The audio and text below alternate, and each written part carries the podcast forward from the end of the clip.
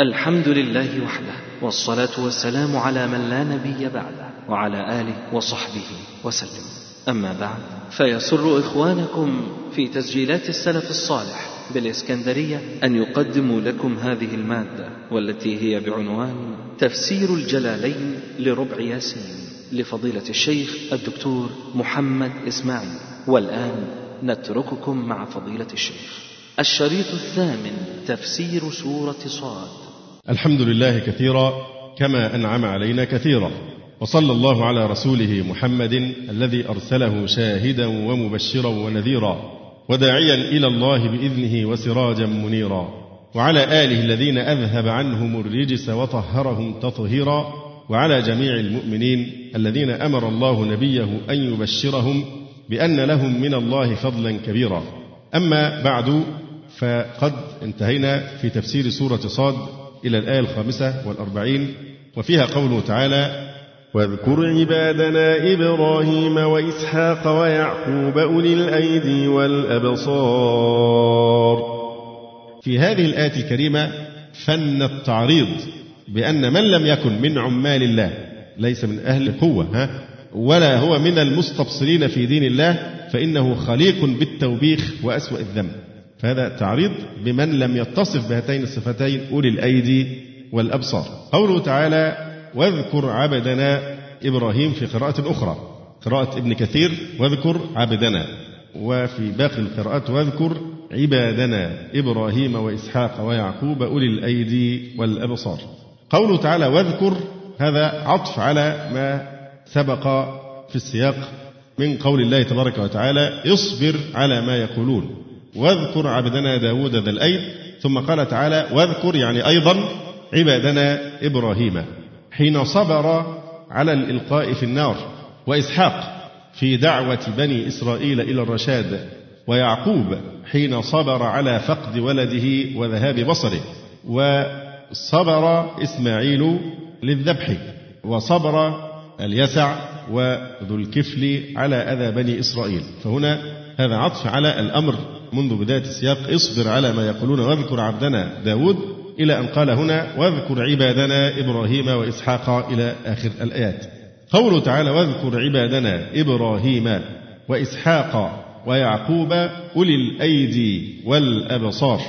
أولي الأيدي أي أصحاب القوى في العبادة والأبصار أي أصحاب البصائر في الدين. يقول وفي قراءة عبدنا واذكر عبدنا إبراهيم. وإبراهيم بيان له وما بعده عطف على عبدنا. وهذه الآية الكريمة وفيها وصف هؤلاء الأنبياء بأنهم أولو الأيدي والأبصار أي أصحاب القوى في العبادة والأبصار أي البصائر في الدين. فكما يقول الإمام ابن القيم رحمه الله تعالى كمال الإنسان ومداره على أصلين معرفة الحق من الباطل وإيثار الحق على الباطل. الكمال الإنساني يدور حول تحقيق هذين الأمرين. أمر يرجع إلى القوة العلمية وأمر يرجع إلى القوة العملية. فأولي الأيدي هذا إشارة إلى القوة العملية والأبصار إشارة إلى القوة العلمية. يقول ابن القيم كمال الإنسان مداره على أمرين معرفة الحق من الباطل وإيثار الحق على الباطل. وقد جاء في الآثار اللهم أرني الحق حقا وارزقني اتباعه. وأرني الباطل باطلا وارزقني اجتنابه لأنه يمكن أن يرى الإنسان الحق حقا لكن لا يهدى إلى الانقياد له. كحال اليهود مثلا وغيرهم كانوا على يقين من نبوة النبي صلى الله عليه وسلم ومع ذلك لم ينقادوا. فمن جمع الله له الأمرين القوة العلمية والقوة العملية. القوة العلمية حتى يكون لديه بصيرة تريه الحق حقا. ثم وارزقني اتباعه قوة العملية. وأرني الباطل باطلا وارزقني اجتنابه. فهؤلاء هم الذين رزقوا علما وأعينوا بقوة العزيمة على العمل. وهؤلاء هم الموصوفون في القرآن الكريم بقوله تعالى الذين آمنوا وعملوا الصالحات. وبقوله تعالى أو من كان ميتا فأحييناه وجعلنا له نورا يمشي به في الناس كمن مثله في الظلمات ليس بخارج منها فبالحياة تنال العزيمة وبالنور ينال العلم. وأئمة هذا القسم هم أولو العزم من الرسل. يقول ابن القيم كمال الإنسان مداره على أصلين معرفة الحق من الباطل وإيثار الحق على الباطل. وما تفاوتت منازل الخلق عند الله تعالى في الدنيا والآخرة إلا بقدر تفاوت منازلهم في هذين الأمرين. وهما اللذان أثنى الله سبحانه على أنبيائه عليهم الصلاة والسلام بقوله تبارك وتعالى واذكر عبادنا إبراهيم وإسحاق ويعقوب أولي الأيدي والأبصار. فالأيدي القوة في تنفيذ الحق والأبصار البصائر في الدين فوصفهم بكمال إدراك الحق وكمال تنفيذه. وانقسم الناس في هذا المقام أربعة أقسام فهؤلاء أشرف الأقسام من الخلق وأكرمهم على الله تعالى. القسم الثاني عكس هؤلاء. من لا بصيرة له في الدين ولا قوة على تنفيذ الحق. وهم أكثر هذا الخلق وهم الذين رؤيتهم قذى العيون وحم الأرواح وسقم القلوب. يضيقون الديار ويغلون الأسعار ولا يستفاد من صحبتهم إلا العار والشنار.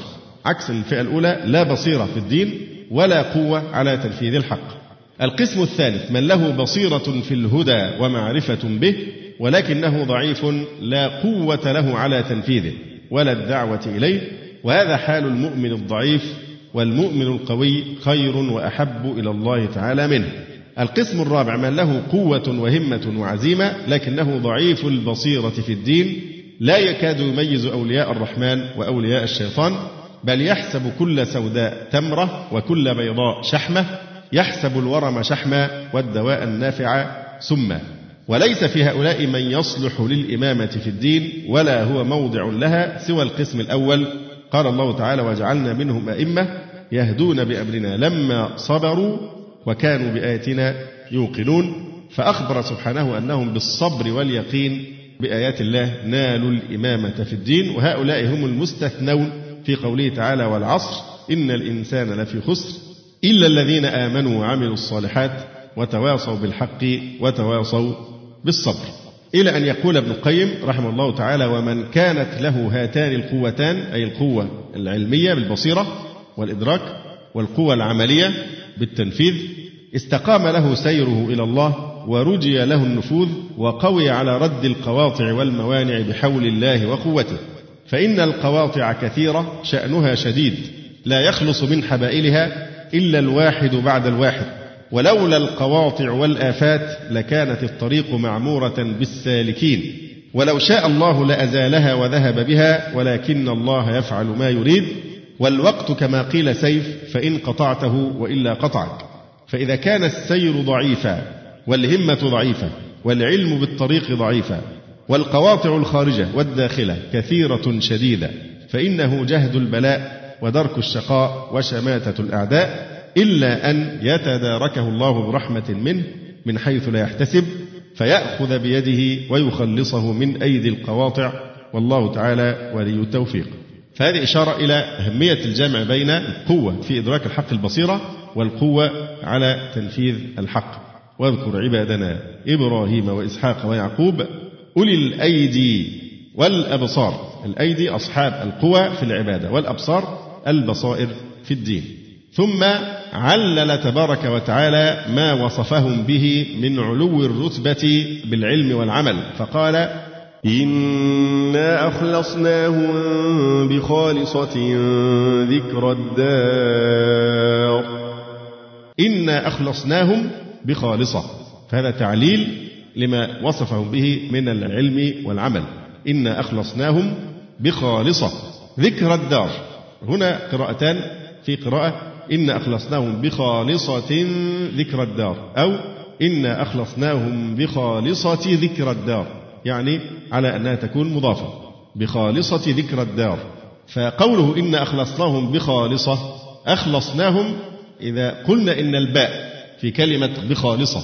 إن كانت الباء سببية فيكون المعنى إن أخلصناهم أي إن جعلناهم خالصين لنا بخالصة يعني بسبب خالصة أي بسبب خصلة خالصة.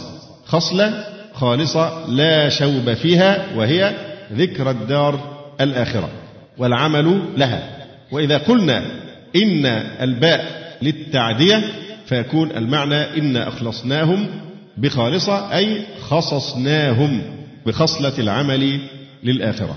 يقول إن أخلصناهم بخالصة هي ذكر الدار. طبعا إضافة ذكرى إلى الدار هذه من إضافة المصدر إلى المفعول.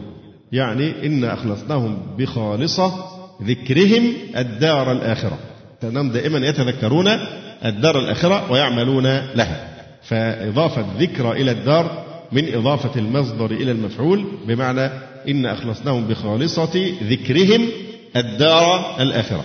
وإنهم عندنا لمن المصطفين الأخيار وإنهم عندنا لمن اللام هنا المزحلقة المصطفين أي المختارين من أبناء جنسهم.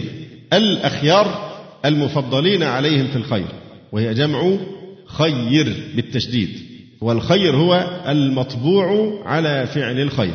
فلا يميلون لأذى. ولا تنطوي قلوبهم على الضغينة والحقد ولا يرتكبون شرا ولا معصية. ثم يقول تبارك وتعالى واذكر إسماعيل واليسع وذا الكفل وكل من الأخيار.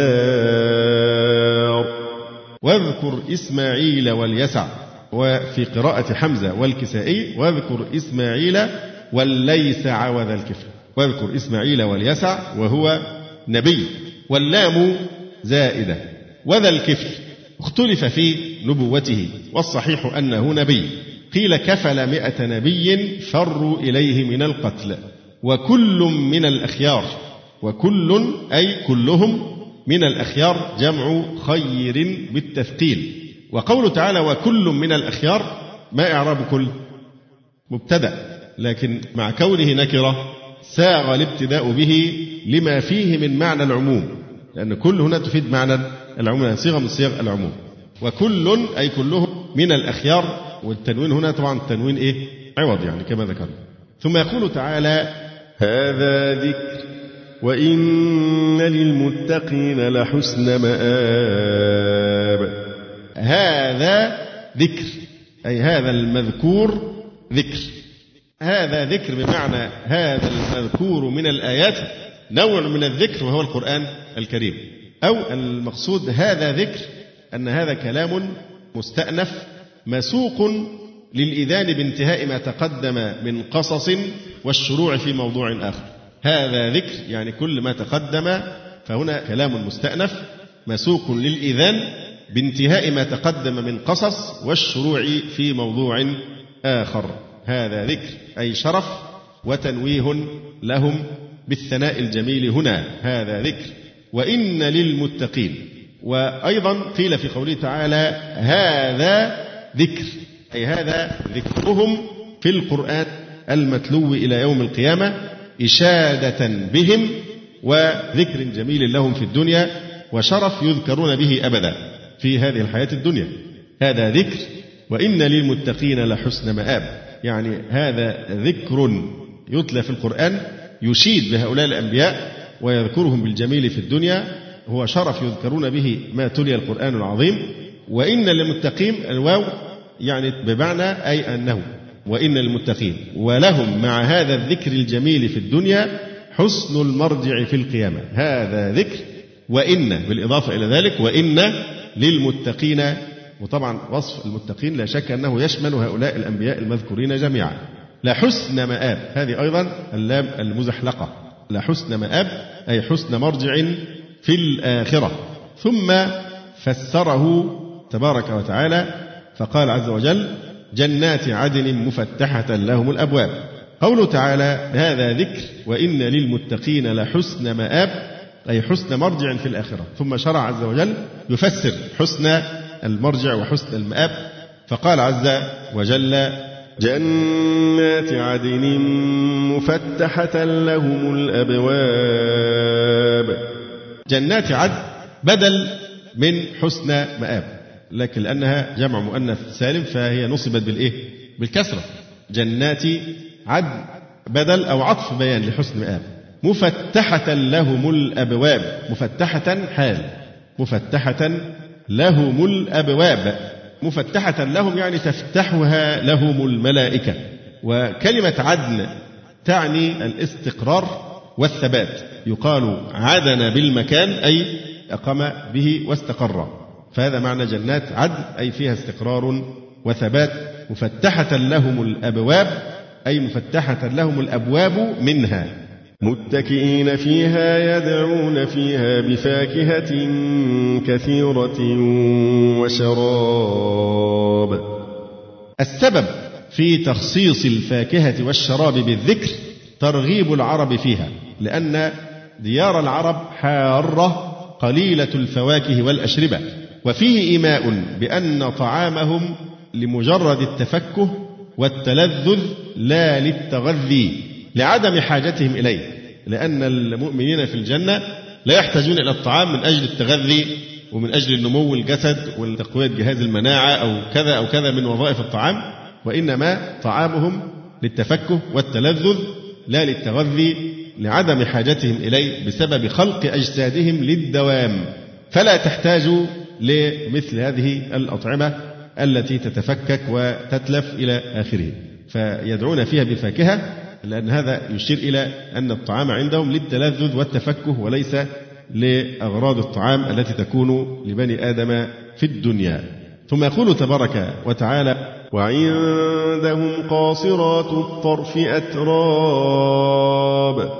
وعندهم قاصرات الطرف أي حابسات العين على أزواجهن كما ذكرنا ذلك مرارا. وعندهم قاصرات الطرف أتراب. فقاصرات الطرف كما قلنا يعني حابسات العين على أزواجهن لا ينظرن إلى غيرهم. أتراب أتراب جمع ترب يعني أنهن لدات متساويات في السن. أسنانهن واحدة أعمار واحدة. وقيل هن بنات ثلاث وثلاثين سنة. فهنا اختلف المفسرون بعضهم رأى أن التساوي في السن بين الحور العين وبين الأزواج. وعندهم قاصرات الطرف أتراب يعني الأزواج والزوجات في نفس السن لأن التحاب بين الأقران أثبت. تفسير آخر وهو الذي جرى عليه هنا أتراب يعني الإشارة إلى أن أسنان هؤلاء الزوجات واحدة كلهن في عمر واحد فهن لدات متساويات في السن وفي الحسن والجمال حتى لا تحصل الغيرة بينهن. ويحب بعضهن بعضا. هؤلاء الزوجات ليس الحال كما يكون في الدنيا من الغيرة وهذه الأشياء وإنما متساويات في السن وفي الحسن والجمال يحب بعضهن بعضا بلا تباغض ولا غيرة ولأن التحاب بين الأقران أثبت كما ذكرنا. هذا ما توعدون ليوم الحساب. وفي قراءة هذا ما يوعدون ليوم الحساب. طيب على قراءة هذا ما يوعدون؟ عرفنا. طيب هذا ما توعدون ليوم الحساب. أي نوع من البلاغة هنا يكون هذا ما توعدون. التفات. وعندهم قاصرات الطرف أتراب. هذا ما توعدون. فهنا التفات. يعني على الخطاب يكون التفاتا التفت من الغيبة إلى الخطاب. هذا ما توعدون ليوم الحساب. ليوم الحساب اللام هنا للتعليل. يعني هذا ما توعدون لأجل يوم الحساب. لماذا؟ لأن الحساب هو علة الوصول إلى الجزاء في الجنة. الحساب علة وسبب الوصول إلى الجنة. وقد أجل ليوم الحساب في الآخرة بعد البعث والنشور من القبور. هذا ما توعدون لأجل يوم الحساب. إن هذا لرزقنا ما له من نفاد. إن هذا لرزقنا أيضا هذه اللام المزحلقة. إن هذا لرزقنا ما له من نفاد. أي إن هذا لرزقنا دائم. دائم. مستمر. ما له من نفاد. أي انقطاع. كما قال تعالى ما عندكم ينفد وما عند الله باق. وقال تعالى عطاء غير مجذوذ. غير مقطوع. وقال تعالى لهم أجر غير ممنون. يعني غير مقطوع. على أحد التفسيرين وكما قال تعالى أيضا أكلها دائم وظلها. هذا ما توعدون ليوم الحساب إن هذا لرزقنا ما له من نفاد أي انقطاع. والجملة حال من رزقنا أو خبر ثان لإن أي دائما أو دائم.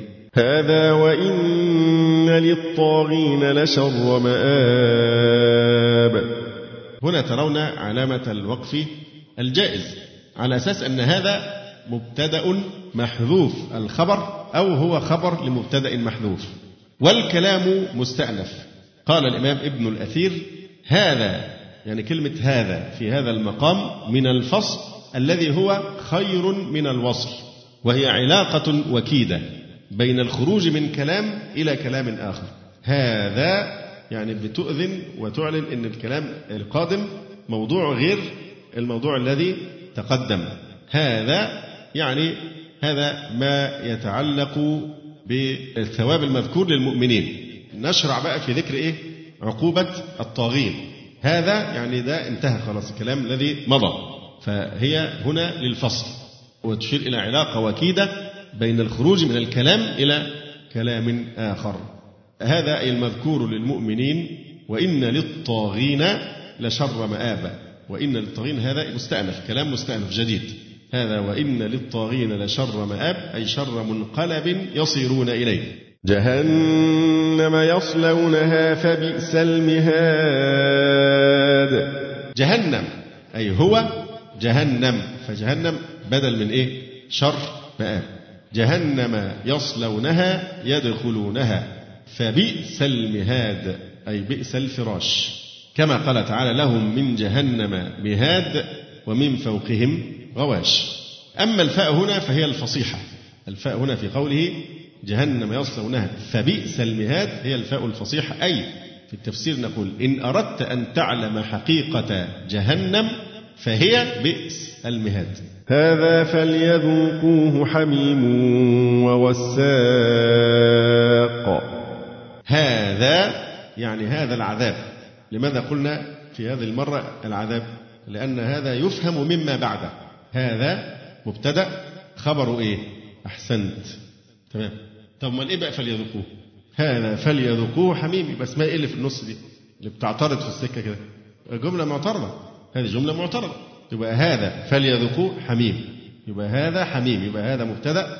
أي هذا أي العذاب المفهوم مما بعده فليذوقوه. هذه جملة معترضة. أما الخبر فهو حميم. حميم أي ماء حار محرق شديد الحرارة يشوي الجلود والعياذ بالله.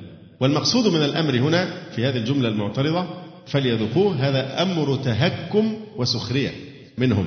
هذا فليذوقوه يبقى هذا حميم. أي ماء حار محرق شديد الحرارة يشوي الجلود. وغساق وفي قراءة وغساق. يعني بالتخفيف والتشديد والغساق ماء يسيل من صديد أهل النار. وقيل ماء بارد مؤلم لا يستطاع شربه لشدة برودته. فقالوا في هذه الآية الحميم يحرق لشدة حره والغساق يحرق لشدة برده. هذا فليذوقوه حميم وغساق. وآخر من شكله أزواج بالجمع والإفراد يعني تقرأ وآخر وتقرأ وأخر من شكله أزواج يعني من شكله أي مثل المذكور من الحميم والغساق أزواج أصناف أي عذابهم من أنواع مختلفة. فالعذاب متنوع الحميم الغساق الزقوم الصعود السموم الزمهرير فهم يعاقبون بالشيء وضده. وهناك بين قوله تبارك وتعالى هذا وإن للطاغين لشر مآب فيه مقابلة مع قوله تعالى وإن للمتقين لحسن مآب. جنات عدن مفتحة لهم الأب في مقابلة هنا. وقوله تعالى جهنم يصلونها فبئس المهاد وفي قراءة فبئس المهاد فبئس المهاد. هذا فليذوقوه حميم وغساق وفي قراءة وغساق. وآخر من شكله أزواج وفي قراءة وأخر من شكله أزواج.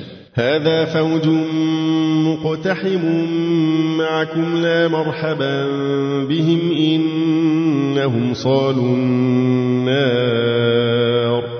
هذا فوج مقتحم معكم يعني ويقال لهم عند دخولهم النار بأتباعهم. هذا فوج جمع مقتحم أي داخل معكم النار بشدة. فيقول المتبوعون يردون عليهم لا مرحبا بهم إنهم صالوا النار. قوله ويقال لهم عند دخولهم النار بأتباعهم هذا فوج مقتحم معكم. يعني كأن الملائكة مثلا أو خزنة النار هم الذين يقولون لهم إيه؟ يعطونهم هذه الأخبار. هذا فوج مقتحم معكم. فيردوا أهل النار فيقولوا إيه؟ اللي هم المتبوعون بقى. هذا فوج مقتحم معكم مين يقال لهم ملائكة مثلا فيقول المتبوعون لا مرحبا بهم إنهم صالوا النار قالوا الأتباع. يبقى الأول مين اللي بيتكلم؟ الرؤساء والقادة. فيقول المتبوعون القادة كبراء يردوا على الملائكة لما تقول لهم هذا فوج مقتحم معكم. فيرد عليهم المتبوعون والرؤساء والزعماء والملوك والقادة يقولون لا مرحبا بهم إنهم صالوا النار. فيرد عليهم الأتباع. قالوا بل أنتم لا مرحبا بكم أنتم قدمتموه لنا فبئس القرار. قالوا ربنا من قدم لنا هذا فزده عذابا ضعفا في النار. قالوا ربنا من قدم لنا هذا. الأتباع بيتكلموا مازالوا عن مين عن الرؤساء. قالوا ربنا من قدم لنا هذا فزده عذابا ضعفا في النار. قوله هذا فوج مقتحم معكم في تفسير آخر أن الطائفة التي تدخل أولا قبل الطائفة الأخرى إذا أقبلت الطائفة التي بعدها بقى مع الخزنة والزبانية يقولون إيه؟ يبقى اللي بيقول هنا مش الملائكة بقى ده الجماعة اللي دخلوا الأول النار اللي هم الزعماء والقادة والرؤساء. فتقول الطائفة التي تدخل قبل الأخرى لما يجي دور الطائفة اللي بعدها تيجي تدخل الطائفة اللي جاية فيقول لهم إيه؟ هذا جمع كبير داخل معكم فلا مرحبا بهم ولا كرامة لهم وهم يدخلون النار كما دخلناها. ولا شك أن هذا يبين انقطاع المودة بينهم وصيرورتها عداوة كما قال تعالى وقال إنما اتخذتم من دون الله أوثانا مودة بينكم في الحياة الدنيا ثم يوم القيامة يكفر بعضكم ببعض. ويلعن بعضكم بعضا ومأواكم النار وما لكم من ناصرين. وقال تعالى الأخلاء يومئذ بعضهم لبعض عدو إلا المتقين. وقال تعالى كلما دخلت أمة لعنت أختها.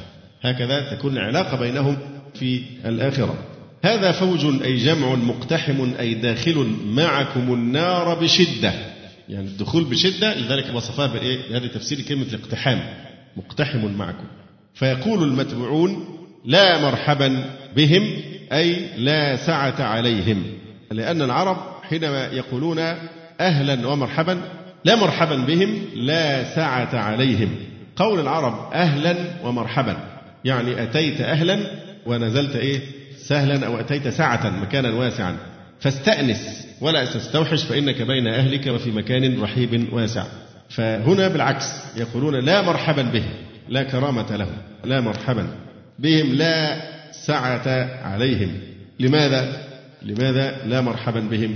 إنهم صالوا النار فهذا تعليل لاستيجابهم الدعاء عليهم قالوا أي الأتباع بل أنتم لا مرحبا بكم أنتم قدمتموه لنا أي الكفر فبئس القرار لنا ولكم النار قالوا أي الأتباع قالوا عن الرؤساء قالوا أيضا ربنا من قدم لنا هذا فزده عذابا ضعفا في النار.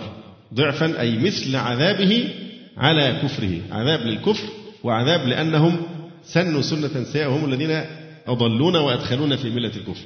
واضح؟ يبقى عذابا ضعفا لأنه أضلونا هم كفروا وصدوا عن سبيل الله. نعم. فمعنى فزده عذابا ضعفا أي مضاعفا أي ذا ضعف بأن يزيد على العذاب مثله. فيصير ضعفين كما قال تعالى ربنا آتهم ضعفين من العذاب. وقال تعالى ربنا هؤلاء أضلون فآتهم عذابا ضعفا من النار. قال لكل ضعف ولكن لا تعلمون. قالوا ربنا من قدم لنا هذا فزده عذابا ضعفا في النار. وقالوا ما لنا لا نرى رجالا كنا نعدهم من الأشرار. وقالوا أي الرؤساء؟ الطاغون. قالوا وهم في النار. وهنا يقول كفار مكة وأمثالهم. وهم في النار. وقالوا ما لنا؟ لا نرى رجالا. كنا نعدهم من الأشرار. كنا نعدهم في الدنيا من الأشرار. الأشرار الأراذل الذين لا خير فيهم. وهم يريدون بهم فقراء المسلمين الذين يحتقرونهم ويسترذلونهم ويسخرون منهم. ما لنا؟ لا نرى رجالا. كنا نعدهم في الدنيا من الأشرار. أتخذناهم سخريا أم زاغت عنهم الأبصار؟ أتخذناهم سخريا. الهمزة هنا للاستفهام الإنكاري. وهمزة الوصل سقطت استغناء عنها لأن أصل فعل اتخذناهم. لكن لما دخلت همزة الاستفهام استغني بها عن همزة الوصل أتخذناهم سخرية وفي قراءة سخرية أم زاغت عنهم الأبصار. أتخذناهم سخرية أو سخريا بضم السين وكسرها. أي كنا نسخر بهم في الدنيا. والياء للنسب. ما لنا؟ لا نرى رجالا كنا نعدهم من الأشرار. أتخذناهم سخرية أي أمفقودونهم هم مش موجودين في النار هنا ولا إيه معانا؟ ولا موجودين وإحنا مش شايفينهم. أتخذناهم سخريا أم زاغت عنهم الأبصار فقولهم أتخذناهم إنكار على أنفسهم وتأنيب لها في تسخيرهم في الدنيا. أي لأجل أن قد اتخذناهم؟ إذا قلنا سخريا يبقى إيه؟ مسخرين في أعمالنا. ولم يكونوا كذلك لم يدخلوا النار. أو أتخذناهم سخريا يعني إيه؟ من الاستهزاء بهم والسخرية بهم. لأجل أن قد اتخذناهم سخريا أو سخريا في أعمالنا ولم يكونوا كذلك لم يدخلوا النار اتخذناهم سخريا. يعني وما كانوا يستحقون ذلك لأنهم كانوا على الحق ونحن كنا على الباطل. اتخذناهم سخريا أم زاغت عنهم الأبصار؟ زاغت يعني مالت عنهم الأبصار يعني فلم نرهم. أم هم معنا ولكن لم ترهم أعيننا. وهم فقراء المسلمين كعمار بن ياسر وبلال بن رباح الحبشي وصهيب بن سنان الرومي وسلمان الفارسي رضي الله تعالى عنهم أجمعين. إذا نلاحظون أنهم قسموا أمرهم بين أن يكونوا من أهل الجنة وبين أن يكونوا من أهل النار. إما الجماعة المؤمنين دول اللي كنا بنسخر منهم أو كنا نسخرهم في أعمالنا إما أنهم الآن في الجنة لذلك هذا هو سبب عدم وجودهم معنا أو هم موجودون في النار إلا أنه خفي علينا مكانهم أو أنهم يقولون أي الفعلين فعلنا بهم؟ الاستسخار منهم أم الازدراء بهم والتحقير؟ لأن أبصارنا كانت تعلو عنهم وتقتحمهم. يعني المقصود إنكار الأمرين جميعا على أنفسهم. يندمون ويعاتبون أنفسهم على ما فعلوه مع المؤمنين في الإيه؟ في الدنيا من تسخيرهم في الأعمال أو السخرية منهم. فهم ينكرون عليهم سلوكهم مع المؤمنين في الدنيا ولذلك قال الحسن معلقا على هذا كل ذلك فعلوا. اتخذوهم سخرية وزاغت عنهم أبصارهم محقرة لهم. يبقى زاغت عنهم الأبصار يبقى ده برضو إيه؟ في تفسير زاغت عنهم الأبصار يعني هم موجودين في النار وإحنا مش شايفينهم. وفي تفسير ثاني إن هذا أيضا في الدنيا. زاغت عنهم الأبصار يعني ما كنا نستكبر عليهم ونميل بأعيننا عنهم احتقارا لهم. لا ننظر إليهم احتقارا نعرض عنهم. أم زاغت أي مالت عنهم الأبصار يعني احتقارا لهم في الدنيا. أو يكون معنى قوله تعالى أم زاغت عنهم الأبصار أم هنا تكون إيه؟ منقطعة. يعني بل أزاغت عنهم الأبصار كقولك إنها الإبل أمشاء أمشاء جمع يعني شياه يعني. إنها الإبل أمشاء يعني بل شاء. كما تقول أيضا أزيد عندك أم عندك عمرو؟ على أنها منقطعة. على الأحوال هذا ما تيسر في تفسيرها. أتخذناهم سخريا أم زاغت عنهم الأبصار؟ أي مالت عنهم الأبصار فلم نرهم. إن ذلك لحق تخاصم أهل النار. إن ذلك لحق. أيضا هذه اللام المزحلقة. إن ذلك لحق. حق أي واجب وقوعه. وهو تخاصم أهل النار فيما بينهم كما تقدم. قل إنما أنا منذر وما من إله إلا الله الواحد القهار. قل إنما أنا منذر. قل يا محمد صلى الله عليه وسلم لكفار مكة إنما أنا منذر أي مخوف بالنار. إنما هذه كافة ومكفوفة. إنما أنا منذر مخوف بالنار وما من إله إلا الله الواحد القهار أي لخلقه تبارك وتعالى.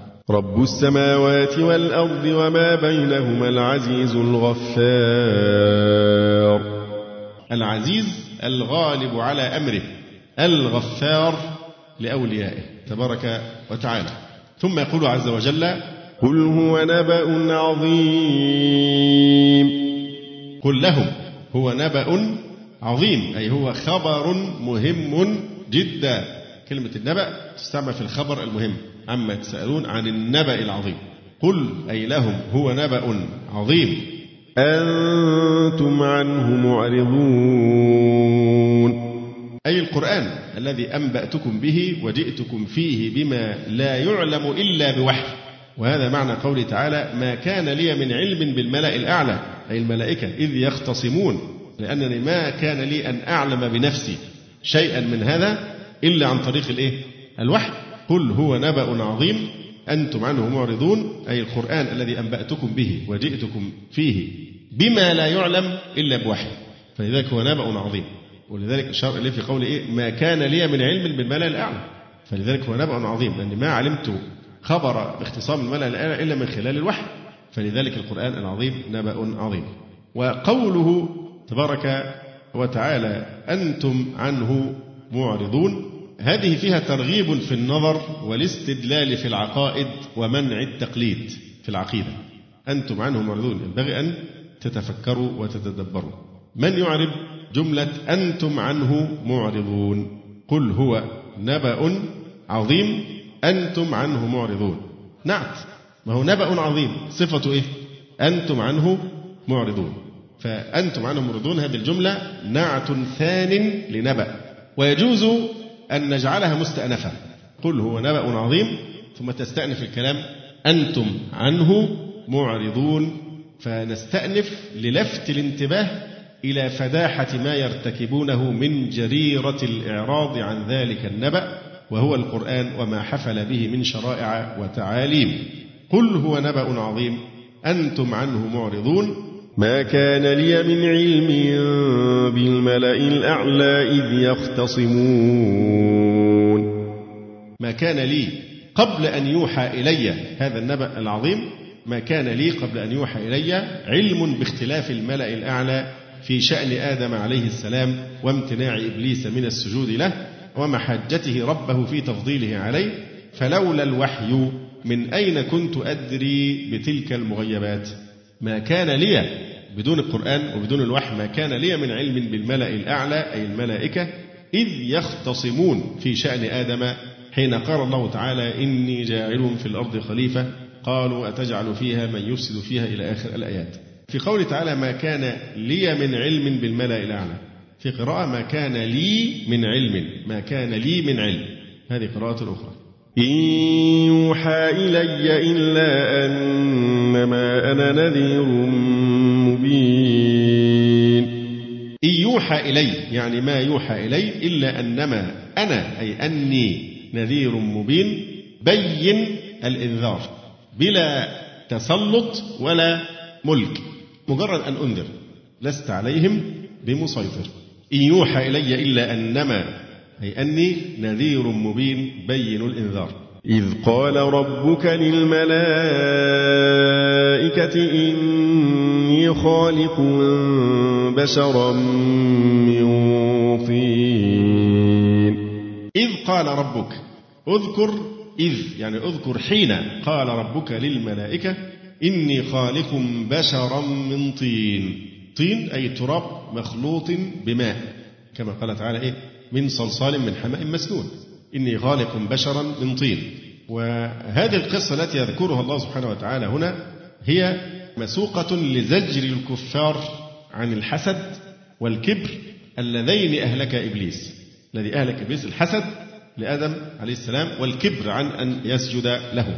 فالسياق هنا لزجر الكفار عن هذين الوصفين الحسد والكبر.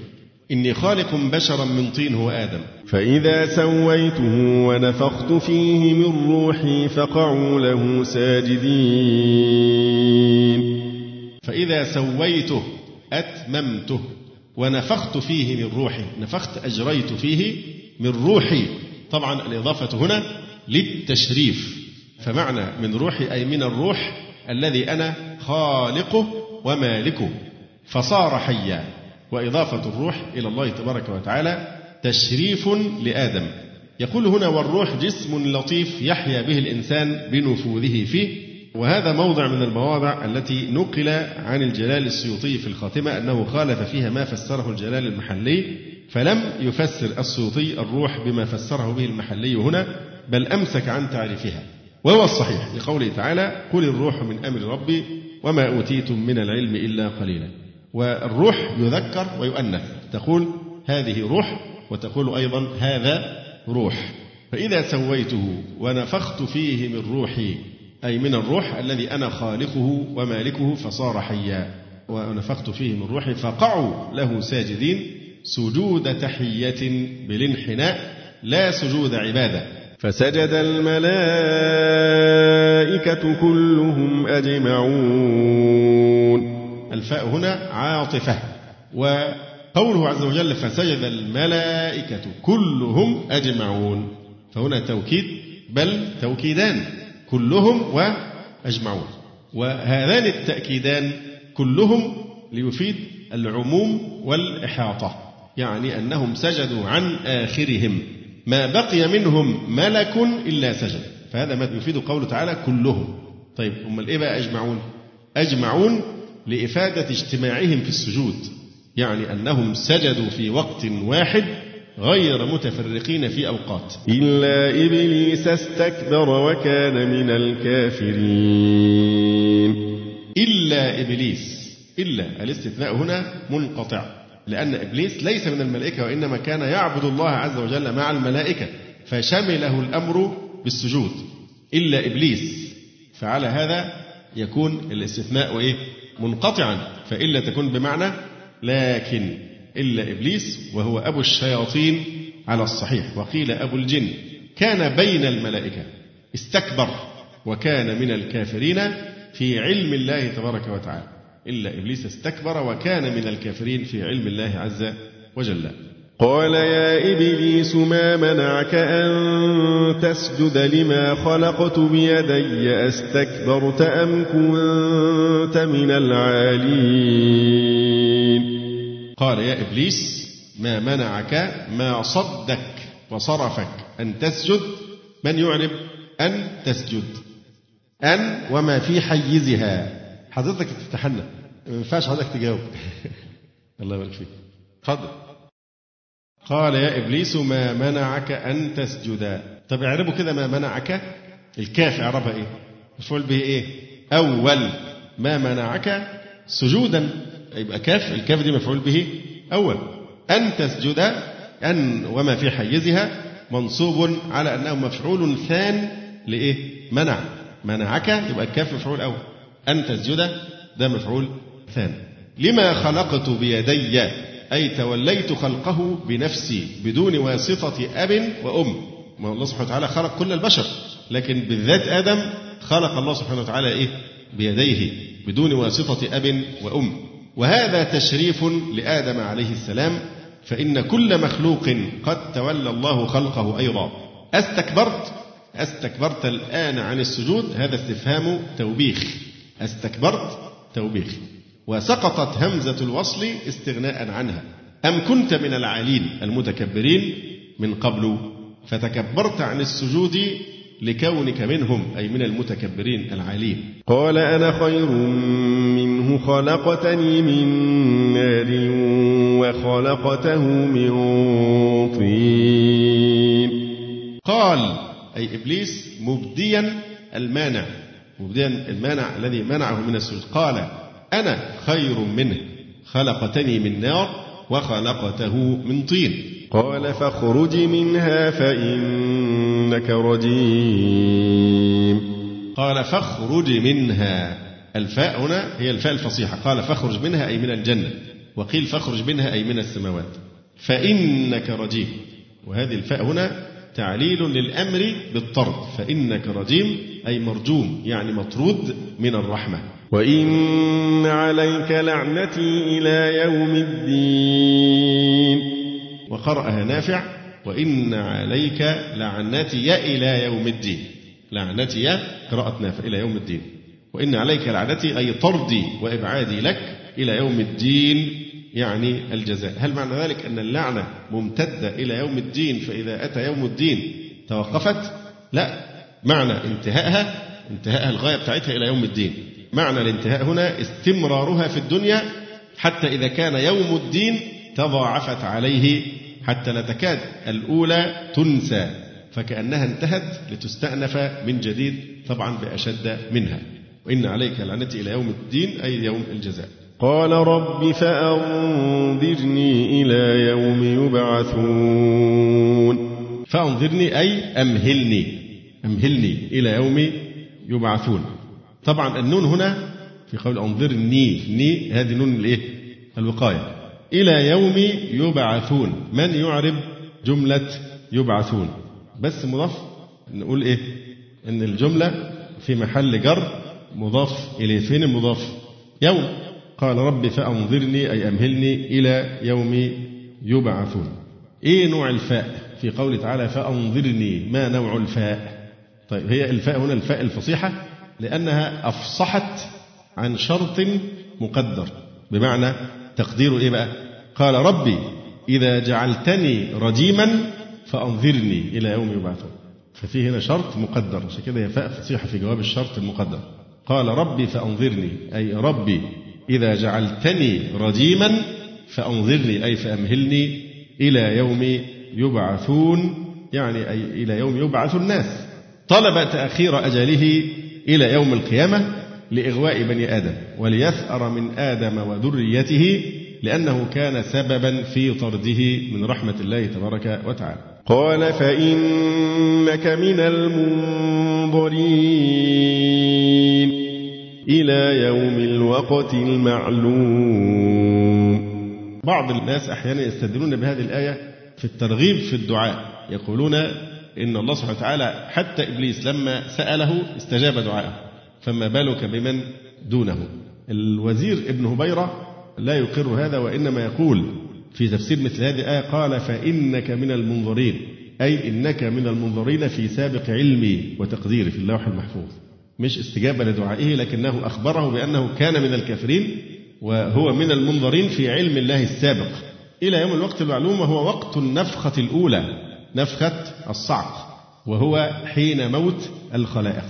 نلاحظ هنا أن إبليس لعنه الله طلب الإنذار إلى يوم يبعثون إلى يوم البعث. لماذا؟ ليتخلص من الموت إلى يوم يبعثون. فلو أنذر إلى يوم البعث فلن يموت. فأنظره الله سبحانه وتعالى إلى وقت الصعق لا إلى البعث والنشور. فأجاب الله سبحانه وتعالى قال فإنك من المنظرين. إلى إيه؟ هذا الوقت المعلوم وقت النفخة الأولى اللي هي موت الخلائق الصعق. فلما أمن الهلاك ضمن بقى هو من المنظرين في علم الله السابق لما أمن الهلاك وإن هو كده كده عايش وأنه سوف ينظر ويمهل تمرد وطغى وتحدى قائلا قال فبعزتك لأغوينهم أجمعين. ضمن أنه هو إيه؟ سوف يؤجل وينظر ولن يموت. فإبليس عايش. من ساعتها إلى نفخة الصعق إبليس عايش موجود. قال فبعزتك لأغوينهم أي لأضلنهم أجمعين. إلا عبادك منهم المخلصين. في قصة كده كان لها علاقة بالإمام أبي حنيفة. القصة إن شيطان الطاق. شيطان الطاق اللي هو محمد ابن علي الأحول. كان دايما كان يستفز الإمام أبي حنيفة. يعني بيرمي عليه دايما كلام كان هذا من شياطين الرافضة الشيعة المبتدعين. فدخل شيطان الطاق محمد بن علي الأحول الحمام وكان أبو حنيفة فيه وأبو حنيفة كان حزينا لأنه كان قريب عهد بموت شيخه حماد ابن أبي سليمان. فقال شيطان الطاق بغيظ الإمام أبي حنيفة بيشبت فيه مات أستاذكم حماد واسترحنا منه. فرد عليه الإمام أبو حنيفة رحمه الله تعالى فقال أستاذنا مات وأستاذكم من المنظرين إلى يوم الوقت المعلوم. إشارة إلى أن أستاذ الرافضة هو إبليس. أستاذنا مات وأستاذكم من المنظرين إلى يوم الوقت المعلوم. قال فبعزتك لأغوينهم أجمعين إلا عبادك منهم المخلصين. أو المخلصين قراءتان بكسر اللام المخلصين وفي قراءة بفتحها المخلصين أي الذين اختارهم الله لعبادته أي المؤمنين. كما قال تعالى أيضا إن عبادي ليس لك عليهم سلطان إلا من اتبعك من الغاوين. قال فبعزتك لأغوينهم أجمعين إلا عبادك منهم المخلصين. قال فالحق والحق أقول. طبعا جملة والحق أقول هذه جملة إيه؟ اعتراضية بين القسم وجوابه قال فالحق والحق أقول. فيها قراءة بقى بنصبهما فالحق والحق أقول. ورفع الأول ونصب الثاني فالحق والحق أقول. فنصبه بالفعل بعده. ونصب الأول يعني قيل بالفعل المذكور وقيل على المصدر. وقيل على نزع حرف القسم ورفعه على أنه مبتدأ محذوف الخبر أي فالحق مني. وقيل فالحق قسمي. وجواب القسم لأملأن جهنم منك ومن من تبعك منهم أجمعين. لأملأن جهنم منك يعني بذريتك وجنسك وممن تبعك منهم أي من الناس من ذرية آدم أجمعين. يعني لأملأن جهنم من المتبوعين والتابعين أجمعين لا أترك أحدا منهم. قل ما أسألكم عليه من أجر وما أنا من المتكلفين قل ما أسألكم عليه من أجر عليه يعني على تبليغ الرسالة من أجر أي جعل أو عوض فتثقل عليكم الإجابة بسببه ولا شك أن هذا من براهين صدق النبوة أن النبي صلى الله عليه وسلم ما سأل الناس أجرا على تبليغ الدعوة. وما أنا من المتكلفين المتقولين القرآن من تلقاء نفسي أو المتصنعين المتحلين بما ليسوا من أهله. فأنتحل النبوة والقول على الله. هذا معنى التكلف. أن يدعي النبوة أو يتقول على الله. وما أنا من المتكلفين. أو وما أنا من المتكلفين لا أتكلف ولا أتخرص ما لم أومر به. وروى البخاري ومسلم عن ابن مسعود رضي الله تعالى عنه قال يا أيها الناس من علم شيئا فليقل به ومن لم يعلم فليقل الله أعلم. فإن من العلم أن يقول الرجل لما لا يعلم الله أعلم؟ فإن الله عز وجل قال لنبيكم صلى الله عليه وسلم قل ما أسألكم عليه من أجر وما أنا من المتكلفين. طبعا من العجيب من العجيب والغريب أن هذه السورة التي ختمت ببراءة النبي صلى الله عليه وسلم من التكلف وقع كثير من المفسرين في نوع من التكلف في تفسيرها في عدة مواضع في نفس السورة فيها نهي عن التكلف فوقع بعض المفسرين في أنواع من التكلف وقالوا أقوالا لا دليل صحيحا عليها بل أقوال تصادم مبدأ عصمة الأنبياء. فمن التكلف الاستنباط بدون دليل كما حصل مثلا في قصة داود مع امرأة أوريا. إن هذا أخي له تسع وتسعون نعجة إلى آخر ما ذكرناه من قبل. كذلك الكلام في خيل سليمان. لا شك إن تفرق كتير. يعني أنت وأنت بتقرأ ما أنت لازم تكون فاهم معنى الذي تقوله. ففي فرق كبير في تعظيم الأنبياء عليهم وعلى نبينا الصلاه والسلام وأنت بتقرأ قصة داود مع امرأة أوريا.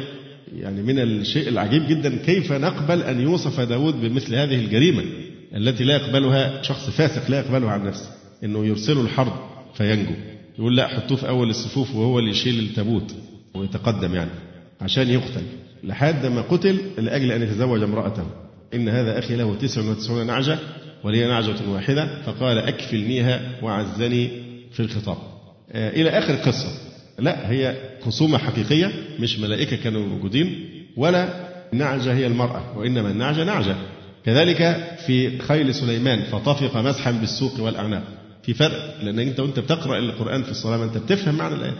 هتروح بقى طفق مسحا يعني قاعد يقطع السيقان والرقاب وتفهم حتى توارد بالحجاب يعني أخر صلاة العصر حتى خرج وقتها ردوها علي فطفق مسحا بالسوق ولا هتفهمها في السياق بمنتهى البساطة وبدون تكلف.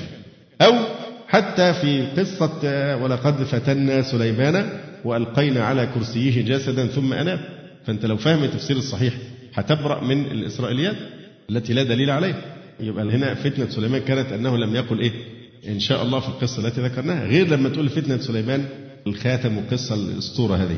كذلك ابتلاء أيوب عليه السلام. الكلام مثلا بأنه ابتلي بمرض منفر جدا حتى الناس ألقوه على مزبلة والدود كان يخرج من جلده إلى آخره. ما هذا الكلام؟ لا دليل عليه. ويتنافى مع مبدأ عصمة الأنبياء من الأمراض المنفرة. لا يمكن النبي ممكن يمرض لكن لا يمرض مرضا إيه؟ منفرا. هذا ينفر الناس من دعوته. كذلك نفس الشيء برضه وأنت بتفهم كده الآية مثلا التي فيها إيه؟ وخذ بيدك ضغثا فاضرب به ولا تحمل خلاص لم يتعرض القرآن لتفصيل القصة فما فيش داعي الناس تخترع كلاما ويقولوا إن زوجته كان حلف وهو مريض إنه إن شفاه الله سوف يضربها 100 ضربة. لا هو في يمين ولكي لا يحنث أتى هذا الحكم. إيه تفاصيل القصة؟ ما أفصح عنها القرآن الكريم فخلاص نقف مع ظاهر القرآن ولا نتكلف. كما فعل بعض المفسرين استنباطا وليس استدلالا بدليل صحيح يوثق به. فالعجيب إن السورة التي فيها النهي عن التكلف وقع بعض المفسرين في نوع من التكلف في التفسير على النحو الذي ذكرنا. قل ما أسألكم عليه من أجر وما أنا من المتكلفين المتقولين القرآن من تلقاء نفسي. إن هو إلا ذكر للعالمين. إن هو أي ما القرآن إلا ذكر. طبعا هذا أسلوب إيه؟ حصر. إلا ذكر أي عظة بليغة للعالمين للإنس والجن. طبعا دون الملائكة لأنهم معصومون لا يعصون الله ما أمرهم ويفعلون ما يؤمرون فلا يحتاجون إلى عظة وتخويف. ولا تعلمن نبأه بعد حين. ولا تعلمن يا كفار مكة نبأه أي خبر صدقه بعد حين أي يوم القيامة. وعلم هنا بمعنى عرف. واللام قبلها لام قسم مقدر. ولا تعلمن أي والله لتعلمن نبأه بعد حين أي يوم القيامة. نختم بشيء من التفصيل اليسير في قضية التكلف بالمرة يعني فائدة نستفيد منها لأننا في الحقيقة نحتاج إلى هذا الأمر. فالتكلف لغة هو الإيلاع بالشيء الولوع بالشيء والتعلق به.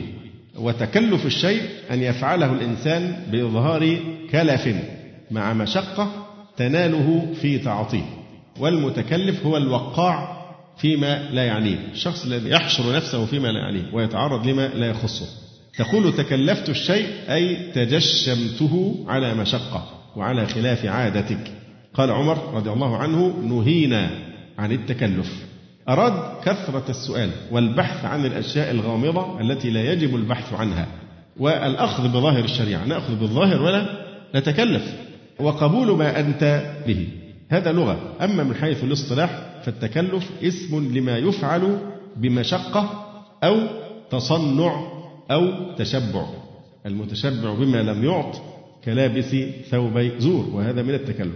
وأيضا التكلف اصطلاحا تحمل الأمر بما يشق على الإنسان. والتكلف نوعان هناك تكلف محمود وهناك تكلف مذموم. أما التكلف المحمود فهو ما يتوخاه الإنسان ليتوصل به إلى أن يصير الفعل الذي يتعاطاه سهلا عليه ويصير كلفا به ومحبا له. يعني في سبيل إصلاح أخلاقه أو الاجتهاد في العبادة أو نحو ذلك الإنسان في مرحلة الانتقالية مثلا يهمل النوافل يهمل قيام الليل ونحو ذلك أو الختم القرآن وكذا. يحتاج في المرحلة الانتقالية من الإهمال والكسل إلى الهمة والنشاط يحتاج نوع من المجاهدة. والتكلف والمشقة والمعاناة إلى أن يسهل عليه ويصبح الخير عادة عادة. زي المدخن مثلا لما يتخلص من التدخين لابد المرحلة الانتقالية أن يكون فيها إيه؟ مجاهدة عشان يعني يحصل الإقلاع الإقلاع مش الإقلاع الطيارة بتقلع لازم تاخد الأول تجري بسرعة جدا تتكلف السرعة إلى أن تخف فتستطيع الإقلاع. فنفس الشيء التكلف بالمقاومة والمجاهدة للانتقال من خلق إلى آخر أحسن منه. إنسان مثلا يكذب كثيرا. فيتكلف الصدق ويتحرى الصدق ويعاني في ذلك إلى أن يستقيم ويسهل عليه الخلق المطلوب أن يتحلى به. لذلك بتأتي بعض المصادر بوزن إيه؟ تفاعل تفاعل لما فيها من معنى الإيه؟ التكلف. كما في الحديث الشريف يقول النبي صلى الله عليه وسلم إنما العلم بالتعلم. تعلم يعني التكلف والمشقة والصبر. إنما العلم بالتعلم. والحلم بالتحلم. معنى ذلك أن الأخلاق قابلة للتغيير إلى الأحسن. وهذه وظيفة الأنبياء عليهم السلام والدعاء. إنما العلم بالتعلم والحلم بالتحلم. تكلف التحلم إلى أن يصير طبعا. إنما العلم بالتعلم والحلم بالتحلم. ومن يتحرى الخير يعطى ومن يتوقى الشر يوقى. أو كما قال صلى الله عليه وسلم. ولذلك حتى كلمة التكليف مستعملة في المكلف اللي هو الشخص المكلف شرعا. واستعمل التكليف في تكلف العبادات. لأن بلا شك لا توجد عبادة إلا وفيها مشقة. يعني الصيام فيه مشقة الجهاد فيه مشقة القيام مشقة الحج مشقة. لكنها مشقة معتادة داخلة في طوق البشر. لأنه لا يكلف الله نفسا إلا وسعها. فلا يكلف هي فيها تكلف. التكلف اللي هو إيه؟ العبادة لازم فيها مشقة. لكن الإنسان لما بيصبر بيسهل الأمر عليه كما يحصل مثلا الذين لا يصومون فإذا أتى رمضان يعاني جدا من الصيام لأنه غير متعود على الصيام لكن اللي بيكون صام في شعبان أو مواظب على الصيام يسهل عليه جدا الإيه؟ الصيام وكل مثل هذا في عامة الإيه؟ العبادات والتكاليف الشرعية. فهذا التكلف محمود اللي هو التكلف المحمود ما يتوخاه الإنسان ليتوصل به إلى أن يصير الفعل الذي يتعاطاه سهلا عليه ويصير كلفا به ومحبا له. كما يقول بعضهم إيه؟ دافعت الشهوات حتى صارت شهوتي المدافعة. أما التكلف المذموم فهو ما يتكلفه الإنسان مراءة رياء. كما قال عز وجل إلا هنا قل ما أسألكم عليه من أجر وما أنا من المتكلفين. وعن أنس رضي الله عنه قال كنا عند عمر فقال رضي الله عنه نهينا عن التكلف. وهذا رواه البخاري في باب ما يكره من كثرة السؤال وتكلف ما لا يعنيه. فمن التكلف أيضا دخول الإنسان فيما لا يعنيه. ما لا يعنيه وما لا يخصه. نعرض صورا من صور التكلف المذموم. التكلف المذموم طبعا شائع جدا في العلاقات الاجتماعية. ولذلك قال بعض السلف أحب أصحابي إلي من أكون معه كما أكون وحدي وأثقلهم علي من يتكلف لي وأتحفظ منه. فالإنسان يكون على السجية بدون تكلف وبدون تعنت أو تنطع. من أمثلة التكلف المذموم التشديد على النفس في العبادة. فمثلا في قصة عبد الله بن عمرو بن العاص رضي الله عنهما لقيه النبي صلى الله عليه وسلم فقال له يا عبد الله بن عمرو ألم أخبر أنك تكلف قيام الليل وصيام النهار؟ وفي هذا الحديث ظل هو يقول للرسول صلى الله عليه وسلم في الصيام إن أنا أقوى على هذا، أقوى على أكثر من هذا. فكان عبد الله يصوم ذلك الصيام اللي هو صيام إيه؟ داود عليه السلام يصوم يوما ويفطر يوما. حتى إذا أدركه السن والضعف أما كبر في السن وضعف كان يقول لأن أكون قبلت رخصة رسول الله صلى الله عليه وسلم أحب إلي من أهلي ومالي ندم بعد ذلك لماذا؟ لأن كان يبالغ جدا في العبادة وفي الصيام فهذا من التكلف المذموم مثلا الرسول عليه السلام رأى شيخا يهادى بين ابنيه. أولاده الاثنين سندينه وماشي يهادى بين ابنيه. قال ما بال هذا؟ قالوا نذر أن يمشي. هو رجل عجوز مسن ونذر أنه يمشي. فقال صلى الله عليه وسلم إن الله عن تعذيب هذا نفسه لغني وأمره أن يركب. والحديث متفق عليه. الحديث المرأة التي دخلت على أم المؤمنين عائشة. فقال النبي صلى الله عليه وسلم من هذه؟ فقالت فلانة وأخذت تثني عليها وعلى اجتهادها في العبادة. فقال عليه الصلاة والسلام مه عليكم بما تطيقون. فوالله لا يمل الله حتى تملوا. ورأى صلى الله عليه وسلم رجلا قائما وهو يخطب فسأل عنه. فقالوا أبو إسرائيل نظر أن يقوم ولا يقعد ولا يستظل ولا يتكلم ويصوم. تلاحظوا أنه واحد من الصحابة كانت كنيته إيه؟ أبو إسرائيل. للأسف الشديد في الوضع الذي نحن فيه الآن أصبح الناس بتستعمل كلمة إسرائيل في سياق الذم والشتم. يعني لا شك أن الدولة اللقيطة ما تستحق هذا الاسم الشريف اللي هو اسم يعقوب عليه السلام. فلنحذر من استعمال اللفظ في سياق الإيه؟ الذم. يعني نشتم هذه العصابة المجرمة السفاحة بصفاتها أما أن نشتم لفظة إسرائيل فينبغي الحذر من هذا لأنه اسم نبي من أنبياء الله ونحن أولى بيعقوب عليه السلام منهم. فهل يجرؤ أحد منكم أن يسمي ولده إسرائيل ليلفت نظر الناس إلى هذا المعنى؟ رأى رجلا قائما وهو يخطب عليه الصلاة والسلام فسأل عنه فقالوا أبو إسرائيل نذر أن يقوم ولا يقعد ولا يستظل ولا يتكلم ويصوم.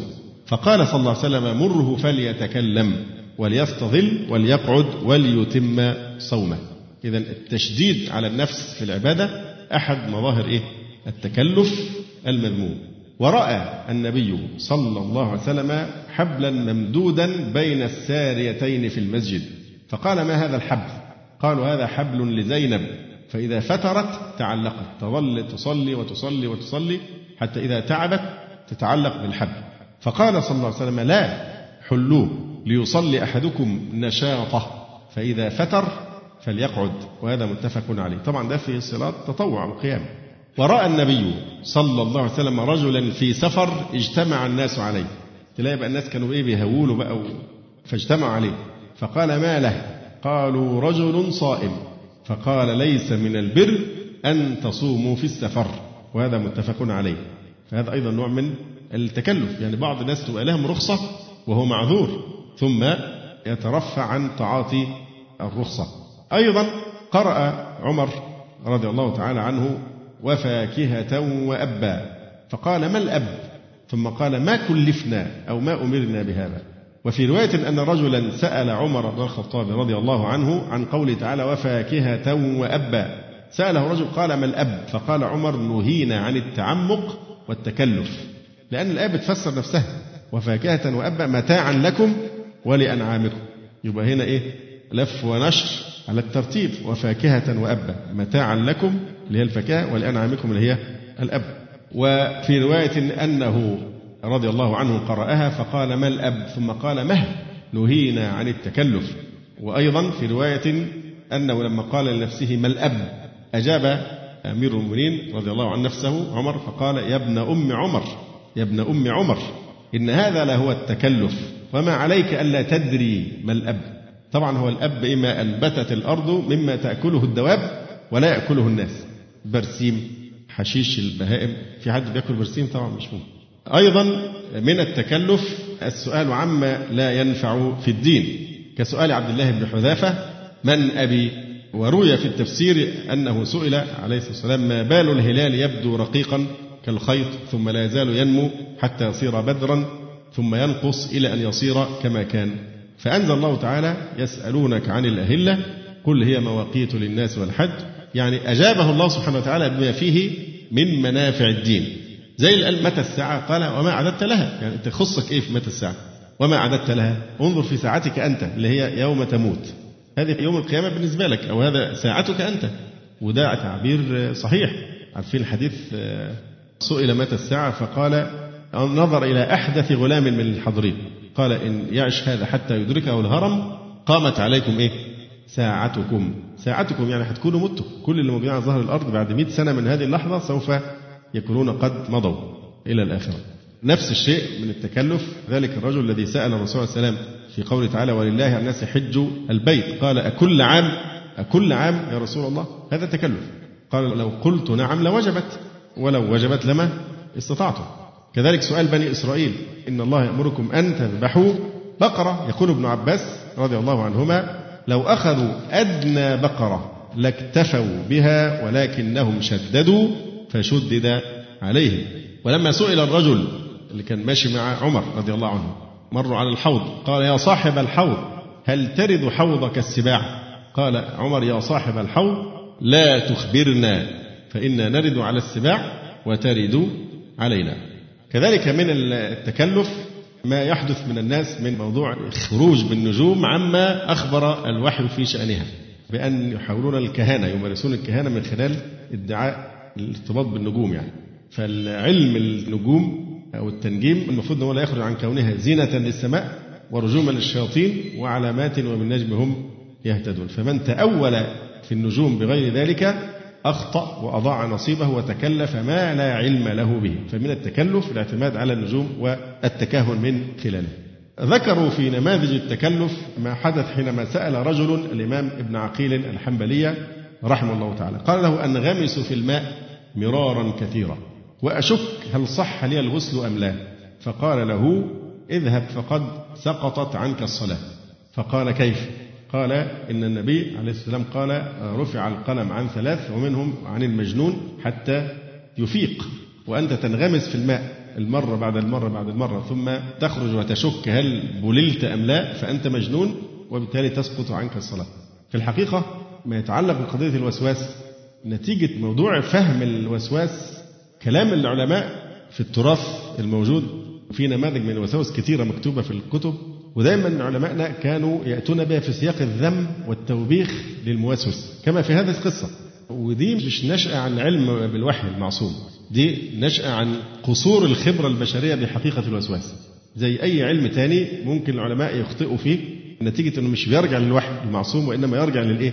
للخبرة البشرية يعني زي أحد العلماء لما يفسر حديث الرسول عليه الصلاة والسلام فثلث لنفسه وثلث لطعامه وثلث لشرابه ما يفهم منه أنه كان بيعتقد أن الإنسان يتنفس من إيه؟ من المعدة والإنسان بيتنفس من الرئتين. لكن لما المعدة اللي هي تحت الحجاب الحاجز تمتلئ بتعاكس حركة التنفس يعني. لكن هم فهموها في وقتها أنه بيتنفس من الرئتين. فهل ده له علاقة بالإسلام أم ده قصور في العلم البشري؟ ده بيترك للتجارب البشرية وبتكتشف بعد ذلك أشياء لم تكن تعرف. فدي ملهاش علاقة بالوحي نفسه. نفس الشيء مشكلة الوسواس إن الاشتباه في الأسماء. المشكلة إن بنسمي هذا المرض اللي هي الأفكار القهرية بنسميه كلمة وسواس. فلما سمي بالوسواس اشتبه مع الوسواس الوارد في القرآن والسنة من شر الوسواس الخناس أو الوسوسة كما ورد في السنة في كثير من الأحاديث.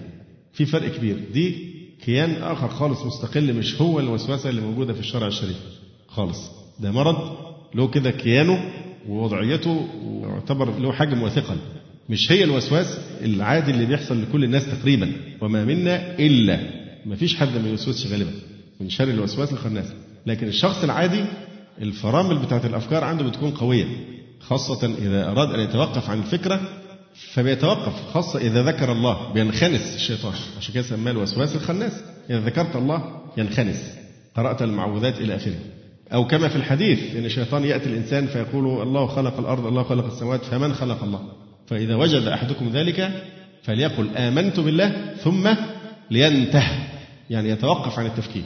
مش عايزين بقى نستعمل كلمة الوسواس نسميه الأفعال القهرية. مشكلتها دي مرض لوحده خالص. هي المشكلة إن الناس بتسمي الاثنين بنفس الاسم. هو ده سبب إن الناس مش فاهمة لحد دلوقتي موضوع الوسواس. أنا عارف إني بستطرد بس بالمرة نتكلم في الموضوع ده. فالوسواس ده مرض بينشأ نتيجة عدة أسباب. ساعات بيكون عنصر وراثي بيساعد ساعات بيكون خلل في الكيمياء بتاعت المخ. خلل في حاجة اسمها النقلات العصبية الكيميائية في المخ اللي مسؤولة عن إن الأفكار تمشي ورا بعضها. فالخلل ده بيحصل بسببه إن زي ما كان بيحصل زمان هذه الاسطوانات السوداء دي كان يجي الإبرة في حتة معينة وتقعد تكرر نفس الجملة تكرر نفس الجملة. فالقاطرات بتاعت قطر الأفكار مش بتمشي في اتجاه كده على طول ورا بعضها لا تيجي القاطرة في موضع معين تفضل طالعة نازلة مكانها تلح الفكرة ومش بتمشي في التسلسل. بس فالموضوع بمنتهى البساطة إن في أدوية أنعم الله بها على البشرية واكتشفت كما قال عليه السلام ما أنزل الله داء إلا أنزل له دواء. فهذه من نعمة الله عز وجل اكتشفت أدوية بتحسن موضوع الوسواس جدا.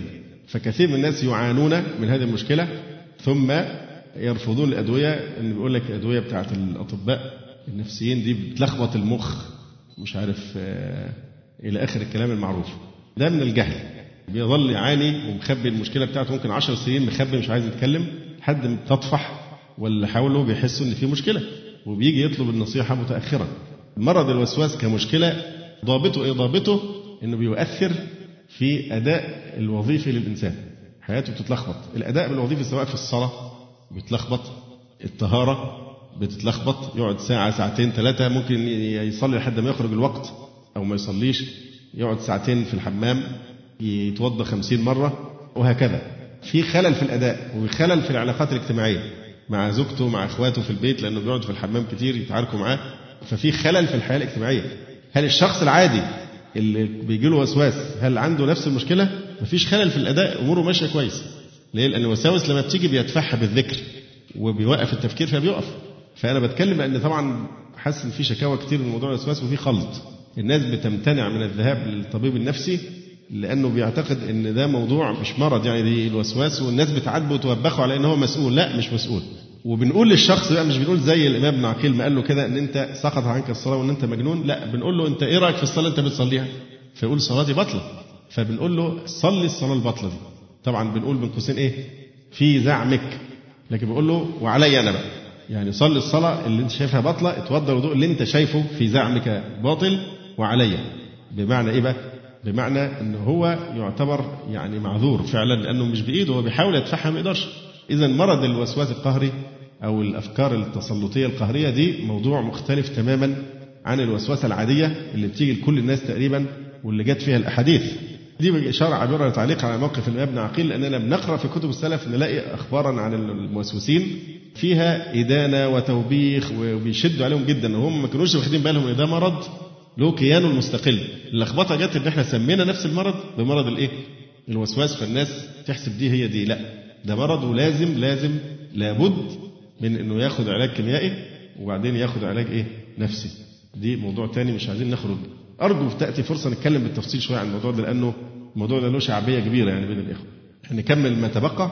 يقول الإمام ابن حجر لا يتعمق أحد في الأعمال الدينية ويترك الرفقة إلا عجز وانقطع فيغلب. أيضا من مظاهر التكلف الأخذ بالعزيمة في موضع الرخصة. يعني الله سبحانه وتعالى رحم العباد وفي رخصة عند الإنسان. فمثلا واحد يضره استعمال الماء ويرخص له في التيمم فيترك التيمم وهو عاجز عن الماء فيستعمل الماء فيتضرر. والله سبحانه وتعالى يقول وما جعل عليكم في الدين من حرج. مثلا من التكلف أي نوع من التنطع. التنطع المتنطع ده ما بيطولش في التدين يعني بينقطع. مثلا واحد يصلي الليل كله طول الليل يصلي وبعدين يجي في الآخر عينه تغلبه فينام عن صلاة الفجر في جماعة أو ينام حتى يخرج وقت الصلاة تماما. فهذا من التكلف والتنطع. أيضا يقولون في العلاقات الاجتماعية لا يكن حبك كلفا وبغضك تلفا. يعني إذا أحب بيكلف كلفا شديدا من يحب حتى يضجره ويمله. فهذا من التكلف أيضا. وبغضك إذا قلب بقى الناحية الثانية فزي ما بالغ في المحبة وخرج عن الوسط يبالغ إذا أبغض. يعني عشان كده بيقول لك من غال في مدحك وهو عنك رد لا تأمن أن يغالي في ذمك إذا سخط عليه ولذلك جاء في الحديث إيه؟ أحبب حبيبك هونا ما عسى أن يكون بغيضك يوما ما وأبغض عدوك هونا ما عسى أن يكون حبيبك يوما ما. أيضا مظاهر التكلف التكلف في العلاقات الاجتماعية بالذات في موضوع الولائم وهذه الأشياء. تكلف في الشخص اللي هو بيحمل نفسه فوق طاقته مثلا أو إن هو يستدين مثلا. لكن إن كان إنسان موسرا فما في مانع من أن ينفق على إكرام ضيفه لأنه لا سرف في الخير كما لا خير في السرف وفي الحديث إيه؟ إن أخاك تكلف لك فأمره أن إيه؟ يفطر جبرا لأخيه. أحيانا كما قال ابن عباس كان يقال لا تكرم أخاك بما يشق عليه. يعني ساعات الإنسان يبقى يقصد الكرم بس يبالغ جدا في العزومة والإلحاح وكذا هو عايز يكرمه لكن بيشق عليه. فهذا تكلف لأنه إيه الهدف من الإكرام؟ إدخال السرور عليه. فإذا كان التكلف في صنع الطعام الكثير والكذا وكذا مما يضايق الشخص اللي هو الضيف. يبقى أنت المفروض لا تدخل عليه الهم والغم. فكن بسيطا سهلا بحيث لا تكرم أخاك بما يشق عليه شخص معين مثلا يكره أن تقبل يده. مثلا فلا تجبره على ذلك. لا تكرم أخاك بما يشق عليه. أن هذا يشق عليه فالمقصود أن المعاملة تكون سلسة حتى ما يكون في نوع من التكلف والتعب. فتحترم إرادة إيه؟ من تتعامل معه. لا تكرم أخاك بما يشق عليه. آخر ما ننبه عليه بالمرة أن الرسول عليه السلام نهى عن الغلوطات. الغلوطات. وهي شداد المسائل وصعابها. الإنسان يسأل أسئلة برضه بتكلف. يغالط العلماء كي يزلوا فيها ويستعمل الكلام بعد كده لتهييج الشر والفتنة. وقد نهى أيضا عن عضل المسائل وهي المسائل التي لا يهتدى لوجهها. وسأل رجل الإمام مالك بن أنس رحمه الله تعالى عن رجل شرب في الصلاة ناسيا. ساعات بيبقى سؤال يعني سخيف يعني.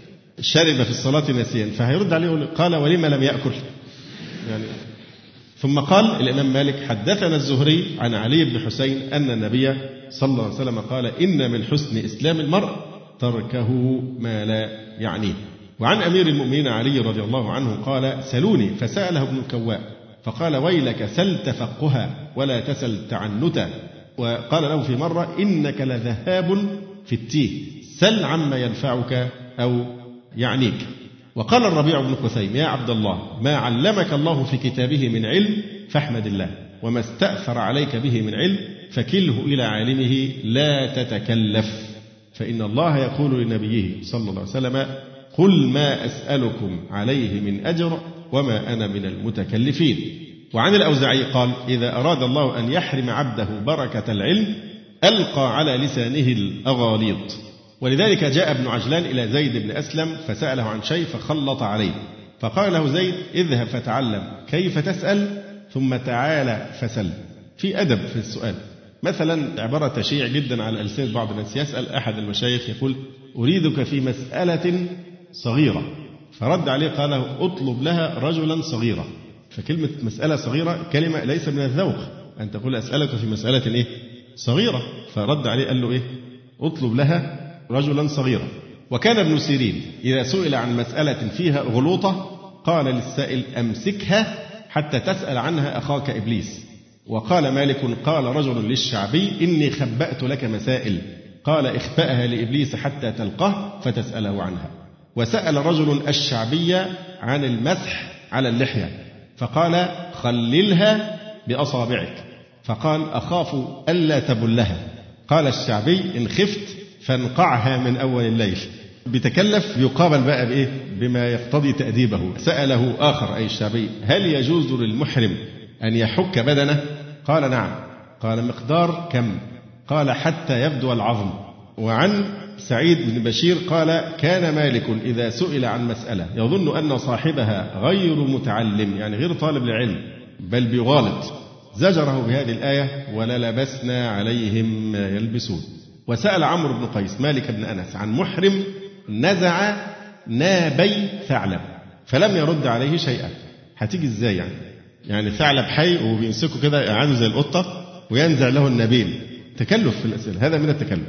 وعن عبد الرحمن بن أبي نعم أن رجلا سأل ابن عمر وأنا جالس عن دم البعوض يصيب الثوب فقال له ممن أنت؟ قال من أهل العراق. فقال ابن عمر انظروا إلى هذا. يسأل عن دم البعوض وقد قتلوا ابن رسول الله صلى الله عليه وسلم. سمعت رسول الله صلى الله عليه وسلم يقول إن الحسن والحسين هما ريحانتي من الدنيا. وسأل رجل عمر بن قيس عن الحصاة يجدها الإنسان في ثوبه أو في خفه أو في جبهته من حصى المسجد. فقال ارمي به. أعمل إيه في الحصوة إذا لصقت في جبهته أو في خفه؟ لقى حصى المسجد في الخف. قال ارمي بها. قال الرجل زعموا أنها تصيح حتى ترد إلى المسجد. فقال دعها تصيح حتى ينشق حلقها. فقال الرجل سبحان الله ولها حلق. قال فمن أين تصيح؟ وعن أيوب قال سمعت رجلا قال لعكرمة فلان قذفني في النوم. قال اضرب ظله ثمانين. وأتى رجل الشعبي فقال ما اسم امرأة إبليس؟ قال ذاك عرس ما شهدته. وجاء رجل إلى أبي حنيفة فقال له إذا نزعت ثيابي ودخلت النهر أغتسل. فإلى القبلة أتوجه أم إلى غيرها؟ فقال له الأفضل أن يكون وجهك إلى جهة ثيابك لئلا تسرق. يعني هذه بعض الأخبار فيما يتعلق بتكلف يعني بعض الناس في باب طلب العلم وفي غيره. أيضا يعني التكلف هذا بيضجر من تتعامل معه. كما قال هشيم كان إسماعيل بن أبي خالد من أحسن الناس خلقا فلم يزالوا به يعني يضجرونه حتى ساء خلقه. وعن قرة بن خالد قال سأل رجل محمد بن سيرين عن حديث وقد أراد أن يقوم فقال إنك إن كلفتني ما لم أطق ساءك ما سرك مني من خلق. وعن سلمة ابن شبيب قال رأيت عبد الرزاق. سلمة بن شبيب كان دايما يمل ويضجر الإمام عبد الرزاق فيقول رأيت عبد الرزاق وهو بمكة فقلت له كيف أصبحت؟ قال بشر ما رأيت وجهك فإنك مبرم ممل. وجاء رجل إلى يحيى بن سعيد يسأله عن أحاديث وطول عليه فقال له يحيى ما أراك إلا خيرا مني ولكنك ثقيل. وقال رواد سألت مالكا عن أربعة أحاديث فلما سألته عن الخامس قال يا هذا ما هذا بإنصاف. على أي الأحوال يعني هذا ما تيسر من الكلام في قضية التكلف. الحقيقة موضوع التكلف قلما يناقش يعني في الدروس فهذه كانت أول مناسبة تقريبا نستطيع أن نفرده بشيء من التعليقات. فنسأل الله سبحانه وتعالى أن ينفعنا بما سمعنا. أقول قولي هذا وأستغفر الله لي ولكم. سبحانك اللهم ربنا وبحمدك أشهد أن لا إله إلا أنت أستغفرك وأتوب إليك. وفي الختام تقبلوا تحيات إخوانكم في تسجيلات السلف الصالح بالإسكندرية. هاتف رقم صفر ثلاثة فاصل أربعة تسعة أربعة سبعة ستة خمسة اثنان. والتليفون محمول صفر عشرة واحد ستة أربعة واحد تسعة ثمانية صفر. والسلام عليكم ورحمة الله وبركاته.